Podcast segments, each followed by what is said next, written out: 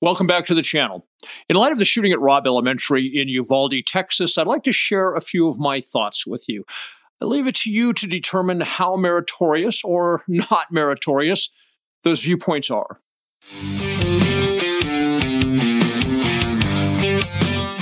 The Dr. Reality Vodcast with Dave Champion.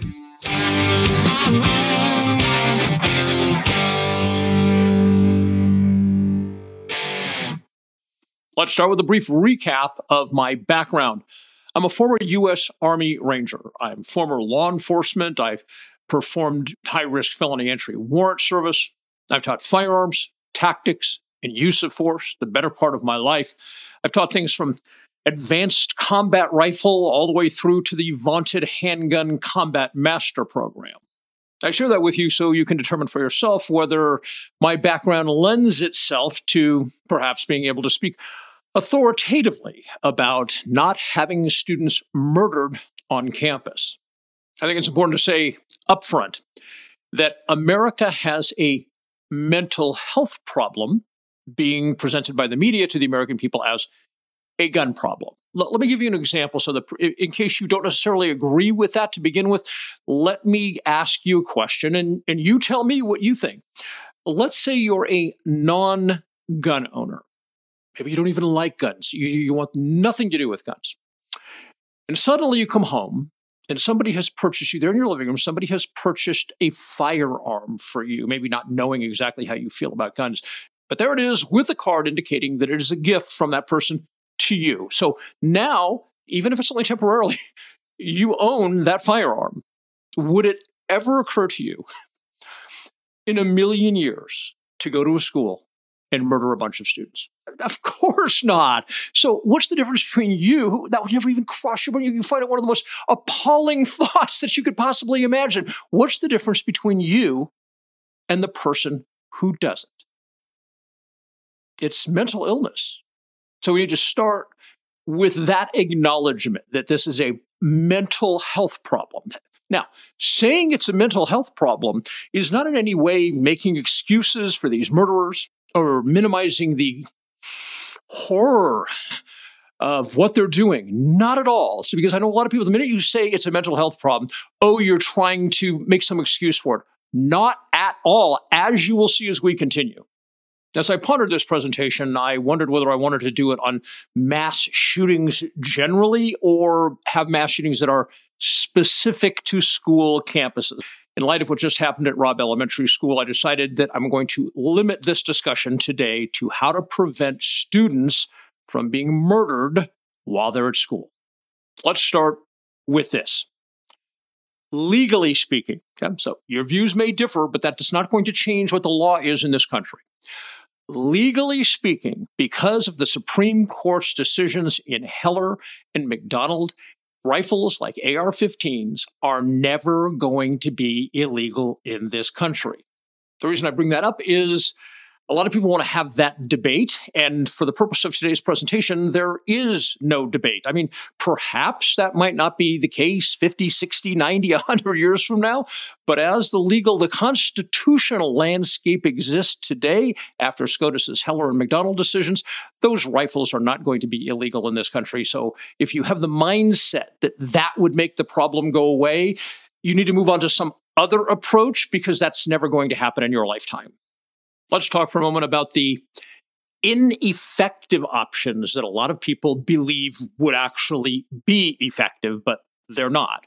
Uh, one of them would be once somebody is identified as, I don't know what the correct adjective would be, legally speaking, a danger to themselves or others, but that's not always necessarily true for the sake of this presentation, just somebody who seems to be a murderous loon. How's that? Okay. When you or public officials identify somebody who might be a murderous loon, we should take more definitive action against them, which I think on first blush is a reasonable sentiment. It doesn't play out, it's not effective, but but it's a reasonable sentiment to have. You may have noticed that a lot of these shooters have come to the attention of law enforcement earlier in, in the context of being perhaps murderous loons.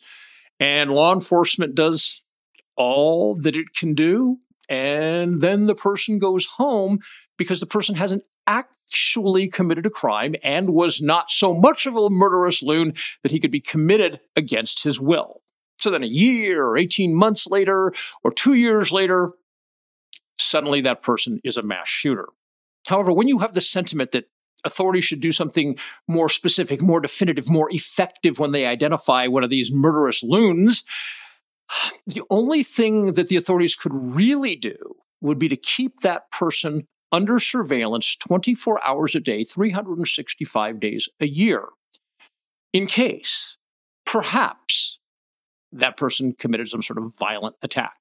Even if it was constitutional to keep somebody who is not suspected of having committed, past tense, a crime which it is unconstitutional. Even if it was not unconstitutional, there isn't the manpower to keep however many of these people under surveillance 24 hours a day, 365 days a year, on the chance that he may at some point, a year, two years, three years, five years, 10 years from now, become a mass shooter. So you can see while the sentiment is reasonable, it doesn't play out in the real world. How about red flag laws?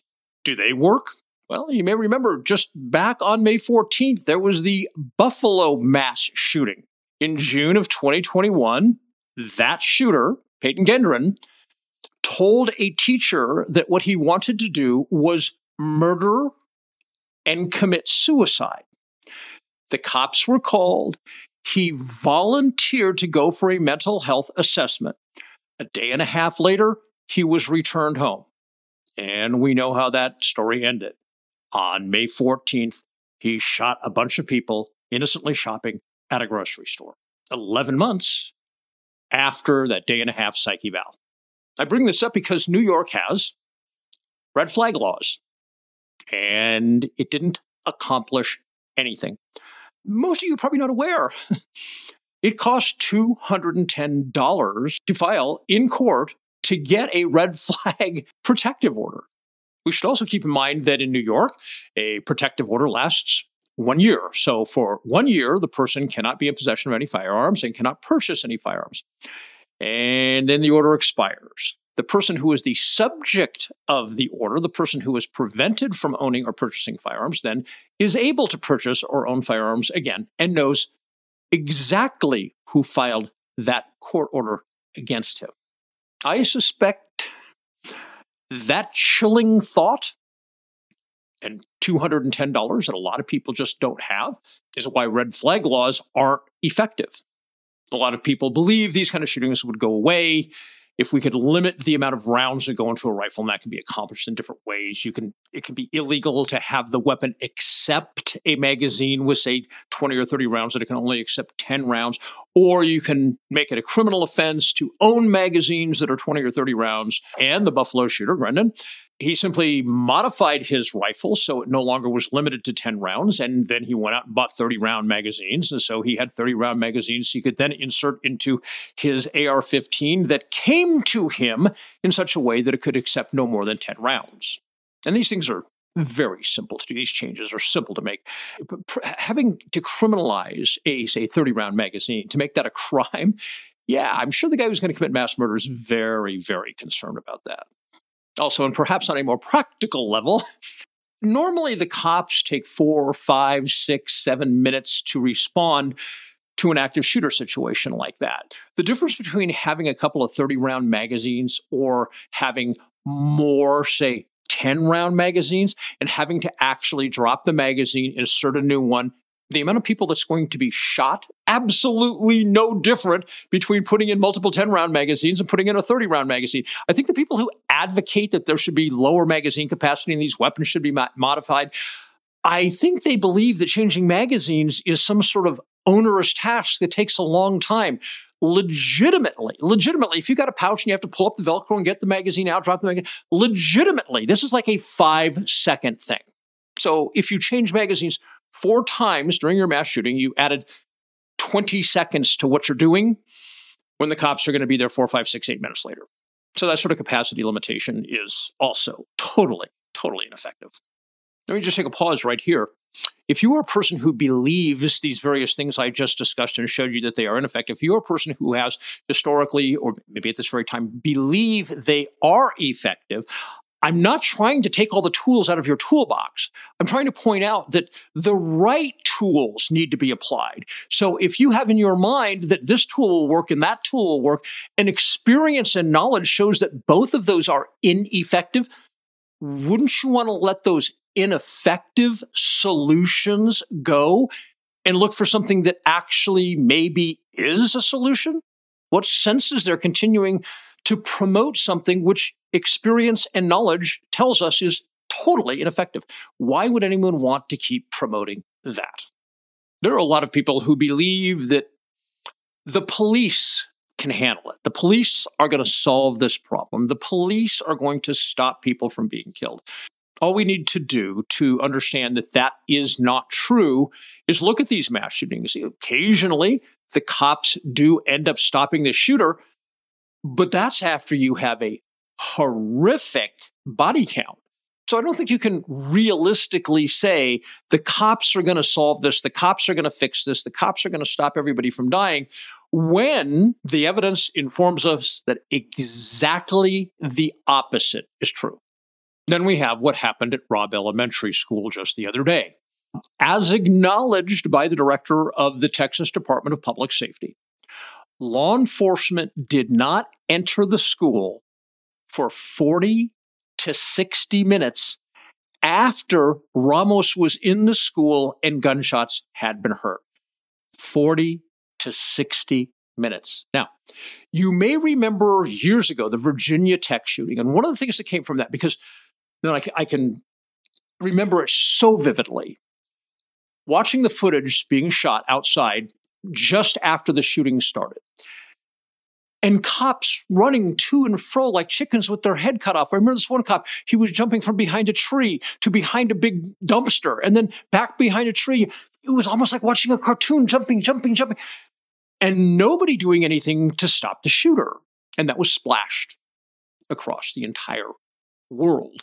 The cops jumping around like idiots and never bothering to go in and actually do anything. In the wake of that, most departments in the United States change their protocols and policies so that instead of waiting for a bunch of guys to show up, a dozen guys, 20 guys, 30 guys, instead of that, once you had three or four officers on site, you would quickly, quickly measured in seconds, get your game plan together. Of course, they would be practicing this in their ongoing training over time. You know, every several months when they have their in service training, they would be practicing this sort of thing. So it wouldn't be a completely novel thing they were doing at the moment in crisis. Once three or four officers were there, that was considered to be a satisfactory number of people to have created a team environment where the officers could then go in and take down the shooter. The idea was that police officers who, who have wives, kids, families, right, and their unions did not believe that when somebody is upstairs executing a dozen people, that a single officer should run up there and save the day. That that was unsound. And so police officers representing through their union they negotiated with the police department. They came up with these policies that was three or four officers that would be sufficient to offset the risk that a single officer might have going in and trying to stop that shooter. You may recall the North Hollywood shootout, uh, where the two guys that were covered in body armor from head to toe and they had AKs and they attempted to rob the bank and everything went south. One of the first really incredible shootouts that was like simulcast, right? Everybody was watching it as it went down. A former co-worker and very close friend of mine, who's a former Navy SEAL, he was there at the incident scene. And afterwards, he told me how frustrated he was. He said, Dave, if you were there, you and I could have done what was necessary to take these guys down. He said, but I could not rally any of the officers. Their perspective was we have handguns, they have rifles. I'm not doing it. So, in the wake of that, police departments started issuing what they call patrol rifles, which are AR 15s, patrol rifles to patrol officers. And the idea was then if your bad guy has a rifle, now you have a rifle too. And again, this was the officers in the union saying, I'm not going in there if he's got a long gun and I've got a handgun. Okay, so now we'll give you a long gun. Now go in and get the guy. So if we add these together, we now have the team, the when you have three or four officers present and they all have long guns, now you can go do your job. However, as we saw at Robb Elementary, having the tools and having the personnel doesn't overcome fear. It doesn't overcome cowardice. There's a certain segment of the public who is probably very mad that I just used the C word. I think they have this image that cops are somehow really courageous. I'd like to share a story with you that I think, w- without getting into any personal anecdotes of me and my fellow officers on the streets, I was at an officer survival school. There was probably about 500 of us in this large room at a big hotel in Las Vegas. This goes back, I'm guessing 92, 93, someplace in that range. They had this huge screen up at the front of the room, and they put up, the instructors put up a picture of a car on a street. The car was on its roof and there was a little bit of flame licking up that you could see from the undercarriage of the car, which was now facing the sky, right? And the instructor said the scenario is there is a young girl, probably about 10 or 12 years old, in the car crying for help. Who here would help her? Yeah, about 500 cops in the room myself and my entire team raised our hands, as in a smattering of others did. I, I would guess in a room of 500, there might have been 30 hands up. And the hands went up and they came back down. And when they came back down, the instructor said, Everybody who had your hands up, put your hands back up. So we all put our hands back up. The instructor then said, Look around, see who these officers are. These are the officers you don't want to work with because they are not committed to themselves or to you going home at the end of their shift.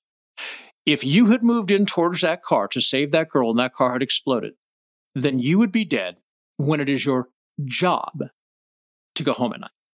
Despite the fact that I obviously hold a different opinion because my hand was up uh, than the instructors and the other 470 officers in the room, I'm not judging them.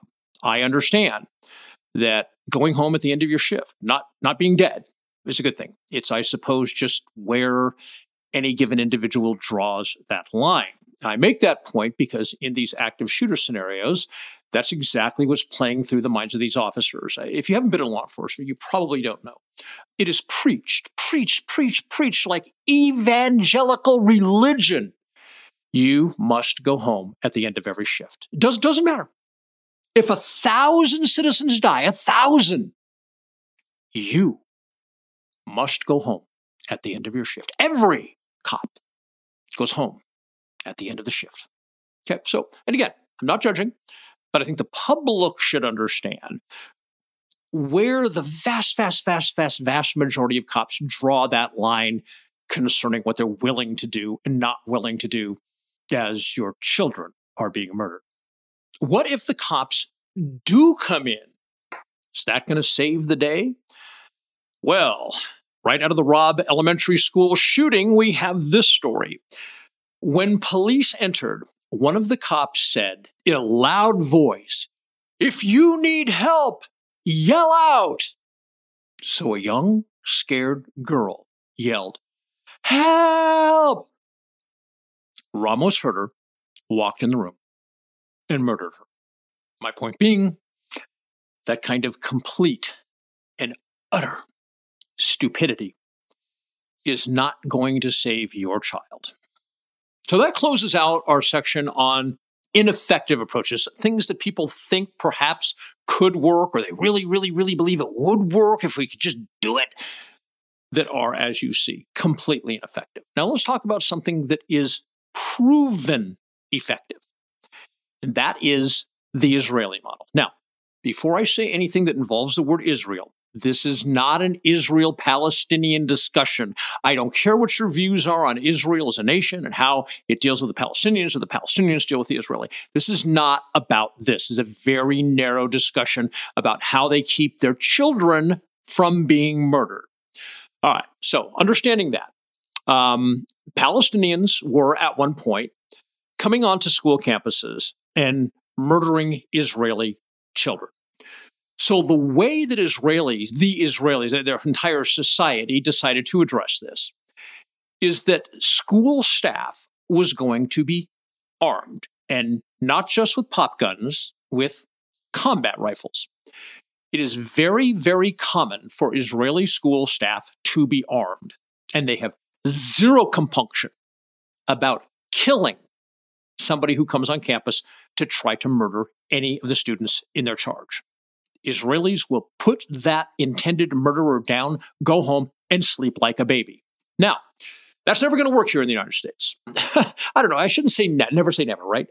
It certainly isn't going to work at this point in history in the United States because there's a difference between Israelis and Americans.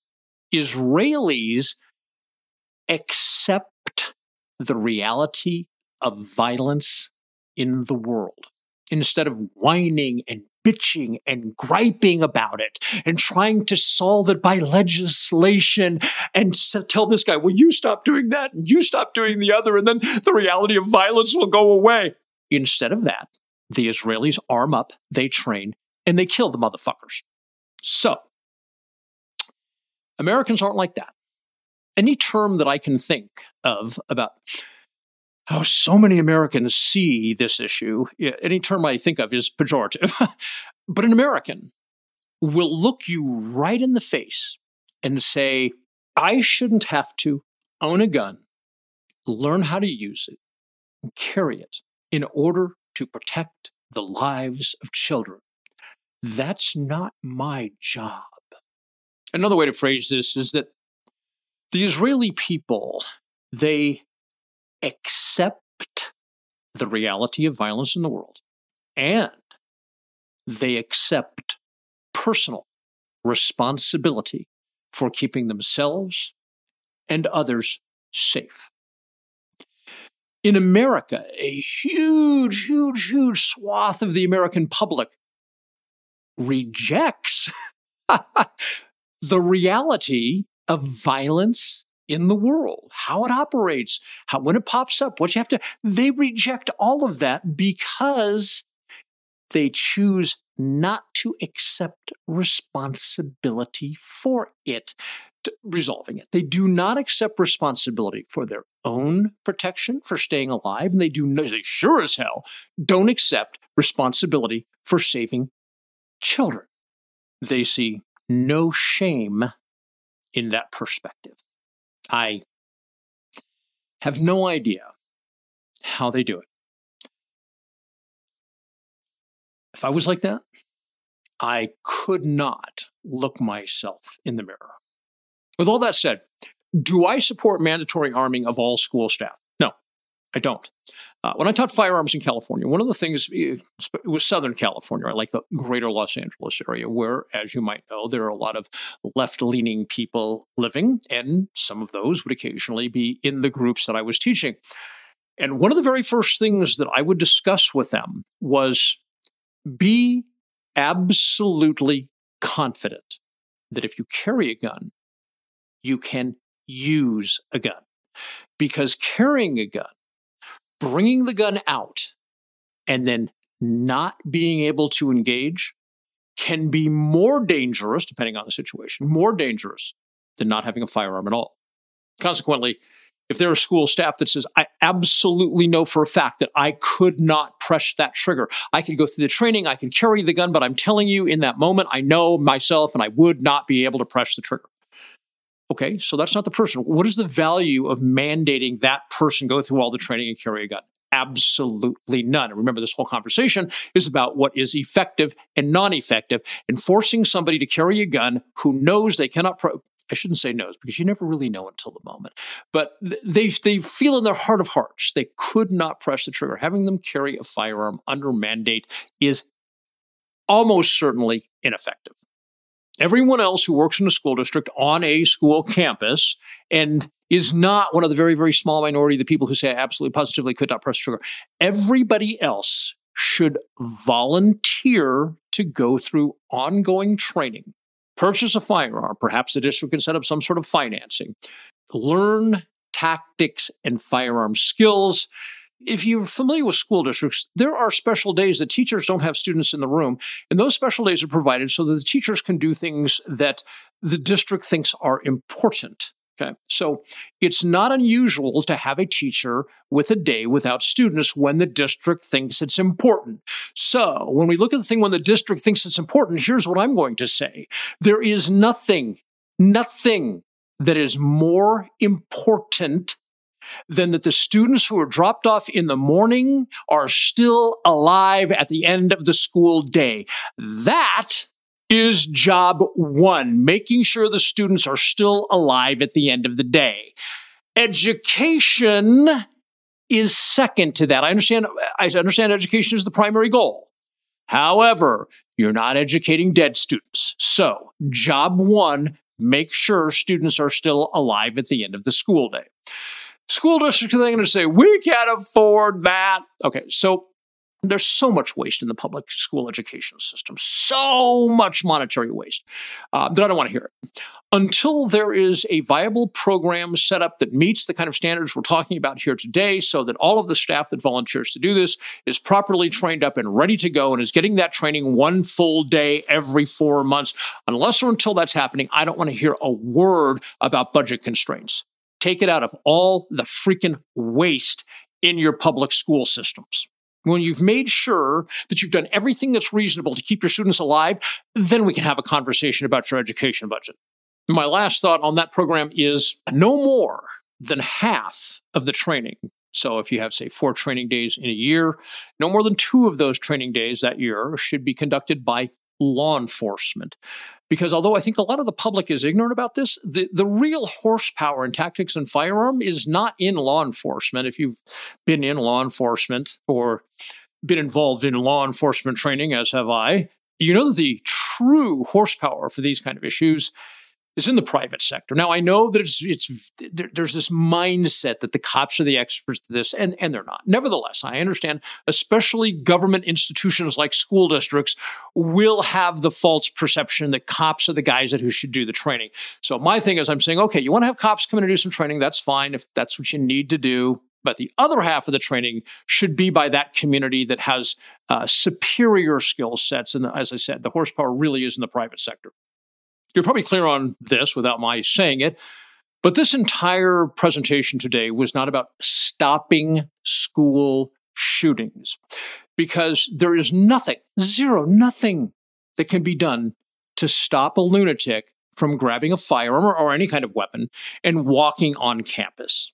What this has been about is making sure the body count is as close to zero as humanly possible, preferably zero Eh, you know, we see this guy coming, we see he's a threat, maybe he attacks somebody else, a janitor or something in the hallway, come out of the holster and drop him. Okay. So that, of course, would be the best case scenario that the body count is exactly zero. Nevertheless, if the body count is one or two or three, is that not better than 19, 20, 22, 35? It would be nice to have some mechanism by which we could guarantee the body count would be zero. Who in their right mind would not love that solution? Remember, I talked about the reality of violence in the world? So there is no such guaranteed solution that you're going to have zero body count at the end when a lunatic attempts to set out to murder children. There is no guarantee. But I wanted to highlight today the different approaches that are ineffective from the ones we know have been proven effective.